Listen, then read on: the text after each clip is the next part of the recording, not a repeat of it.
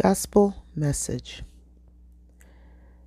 This week I was studying the book of Daniel, and from the book of Daniel I learned so many different wonderful messages from the Lord. And one of the messages that I learned was, when reading about the trials of Daniel, you know, when he was thrown into the lion's den, and also the trial of Shadrach, Meshach, and Abednego when they were thrown into the fiery furnace, there was one common theme, and the common theme was highlighted in the specific language that was used in both of those trials. So in Daniel chapter three, when Nebuchadnezzar, King Nebuchadnezzar had thrown Shadrach, Meshach, and Abednego into the flaming furnace because they would not, you know, worship uh, a false god, and he they did not perish, of course, and he himself saw that there was a fourth man in the fire. He said in chapter three, verse twenty-eight, then Nebuchadnezzar said, "Praise to the God of Shadrach, Meshach, and Abednego. He sent his angel to rescue his servants who trusted in him." Then in Daniel chapter six, when uh, King Darius had to throw Daniel into the lion's den because of the decree he had made when being deceived by some of the other, you know, principals that were jealous of Daniel, um, he threw he by virtue of his decree, he had to throw Daniel into the lion's den. And then when he saw that, when he woke up the next morning and saw that God had saved Daniel, in chapter six, verse twenty-three, he said, "The king was overjoyed and ordered that Daniel be lifted from the den. Not a scratch was found on him, for he had trusted in his God." So in both of those verses, in the course of the trial of these young, faithful men of God, who, though under immense pressure, though under immense persecution, did not stray from their faith, did not stray from their direct trust in God, that God would deliver them from their adversity, would deliver them from their circumstances. They trusted in God, and it was that trust, that faith, that belief in the God that they served, that knowledge of what God could do for them. And remember, in, in, in the Shadrach, Meshach, and Abednego um, story, they said themselves, we will not, our God will deliver us. If it is your, you know, desire to throw us into the fire, go ahead and throw us into the fire. We believe our God will deliver us. And if he does not deliver us, and even if he does not deliver us, we still are not going to worship your God. So the confidence was not in the deliverance. The confidence was in God. And because of their confidence in God, God delivered them. So it's it's it's a lesson to us when we go through trials, because a lot of times we make our boast in the promise of deliverance. But the reality is that God may not, it may not always be God's will to deliver us from an adversity. Remember, they were thrown into the fire. He was thrown into the lion's den. God's deliverance did not prevent the thing from happening. God just prevented that thing from killing them or destroying them or ending them or letting the will of the enemy prevail over them in that situation. So a lot of times we pray for God to keep us from suffering, when in actuality, we should be praying for God to keep us through suffering. Sometimes we have to suffer.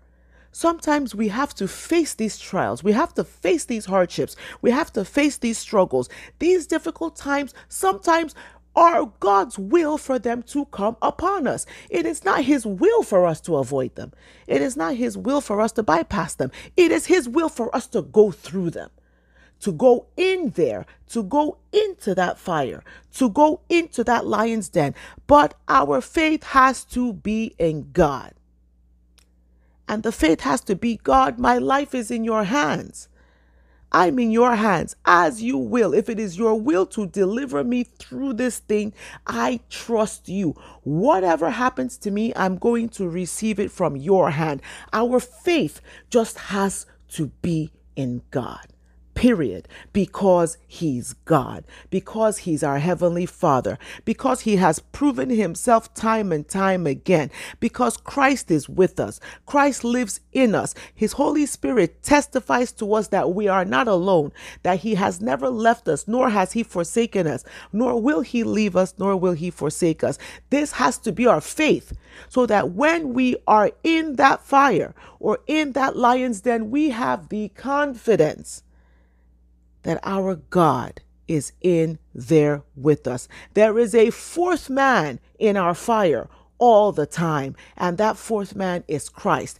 As long as we are in him, as long as our lives are deliberately dedicated to him, intentionally dedicated to him, where he rules everything. He guides every decision. He transforms us where once upon a time we would do things in our own power, in our own strength, by our own manipulation, by our conniving. We will do the the the Sarah, Hagar, Abraham move, where God has decreed something, but then we try to make things happen for ourselves, and we're saying, oh, well, I think God wants me to do it this way. No, that's a Sarah, Abraham, Hagar move. God does not want us to do the Sarah, Abraham, Hagar thing. He wants us to do the Abraham, Sarah thing, where we wait for him, where we trust in him and allow him to deliver us in his time, at whatever phase of the suffering, at whatever phase of the trial he wills to deliver us. We will trust in him. And the second part of the of the of the story is that when these men said what they said with regards to the king's decrees, there was this peace. There was no anxiety in them. There was no worry. There was no panic. There was no desperation. They were at peace that their choice to not obey the, the, the, the, the edict of the king, to worship false idols or to worship the king himself, they believed that was from God. And because they knew they were walking in the will of God, they were at peace. Which is why Philippians chapter four, verses six to seven tells us, be careful for nothing. They were careful for nothing. They were not worried. They were not anxious. They were not concerned. They were not fearful. They were not in a panic. They were not desperate. They were not wondering, oh, will God do this? Will God do this? No, there was none of that. Be careful for nothing, but in everything, by prayer and supplication with thanksgiving, let your requests be made known unto God, and the peace of God, which passes all understanding. It has to be the peace of God that passes all kind of human understanding, that will make someone confident about being thrown into a fiery furnace, into a lion's den. We get scared here when we're gonna get a test. We get scared here when we're when the, the simplest trials that don't even affect us physically, meaning that it, it, it's not comp- it cannot be compared to getting eaten by lions. It cannot be compared to having our skin singed off and burned to a crisp. Many of the trials that we face don't even come close to that, and yet we are in a panic. We lose faith. We start doing the Abraham, Sarah, Hagar thing and, and start resorting to our own devices and our own stubborn ways. You know, we're believing God for a financial breakthrough. And instead of us to just believe in him, go to work and do our part, we start looking for other ways. Oh, let me do this deal. Let me here make this arrangement with this person. Oh, let me gamble. Let me let me wager this bet. Let me go to the casino. Let me do this. We start trying to do it on our own. That's not God. And then we start saying, oh, well, I think God wants me to to to to, to go to the casino because I'm pretty sure he, this number that I'm going to pick is for me. That's the Hagar thing. Because Abraham and Sarah were told, uh, God told them, you will have a child. You, Sarah, will give birth to a child. She didn't say a child will come to Abraham by some means. He said, Sarah will give you a child. And what did they do? They went ahead and made it happen by their own devices. We have to stop trying to help God. God does not need our help. He needs our faith. He needs our trust. He needs our confidence in him being God. We're not God's helpers. We're his children. We're his vessels. We're his servants. He doesn't need us to help him. He needs us to believe in him. He needs us to trust in him. And it is when we trust in him that that peace that passes all understanding, all the understanding of, hey, I'm going to be thrown into a fiery furnace, but I'm going to trust in my God. I'm going to be thrown into a lion's den with hungry, starving lions, but I will not fear. I will trust in my God. This is the faith that the Lord requires of us so that he can now give us that peace in order to endure that trial successfully. And what is the success? I trusted totally in my God. And it's only the Spirit of God, the Spirit of Christ, that can enable us to get there. But we have to ask for it. We have to recognize that we don't have it and ask him for it. Things are challenging, yes. But I can bet you for all the challenges that we go through, there's never going to be a chance of us running the risk of getting thrown into a, into a lion's den or getting thrown into a, fir- a fiery furnace. It doesn't mean our trials are not hard to us. We still feel them. We still feel them. We still recognize them as daunting because they are daunting. But we have a God who surpasses daunting.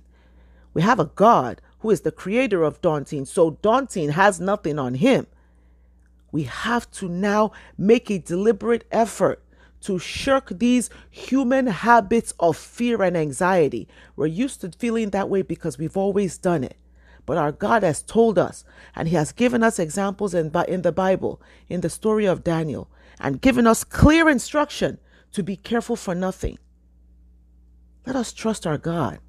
He's bigger and more able to do anything and everything above we can ask or ever imagine. He is God, creator of all things. He is Christ, through whom all things were created, and by him all things consist. And we are complete in him. We have to trust. And we have to tell the Lord that, Lord, I believe, help my unbelief. Lord, I have faith, but help my faithlessness because I know my faith is shaky and it doesn't always stand as solid as it should stand. He can help us. He wills to help us because he wills us to be a Daniel in those times of adversity. He wills us to be a Shadrach, Meshach, and Abednego in those times of adversity.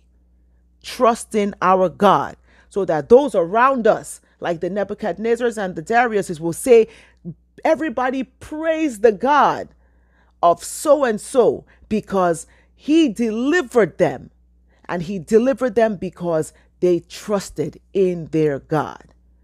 And he will do it to us in such a way that our peace that passes all understanding will be evident to those who look upon us. I pray that our Heavenly Father, in his infinite mercy, will give us the faith to trust in him so that he can also give us his peace that passes all understanding. And may we continue to grow in grace and in the knowledge of our Lord and Savior, Jesus Christ. Amen, amen, amen in Jesus' name.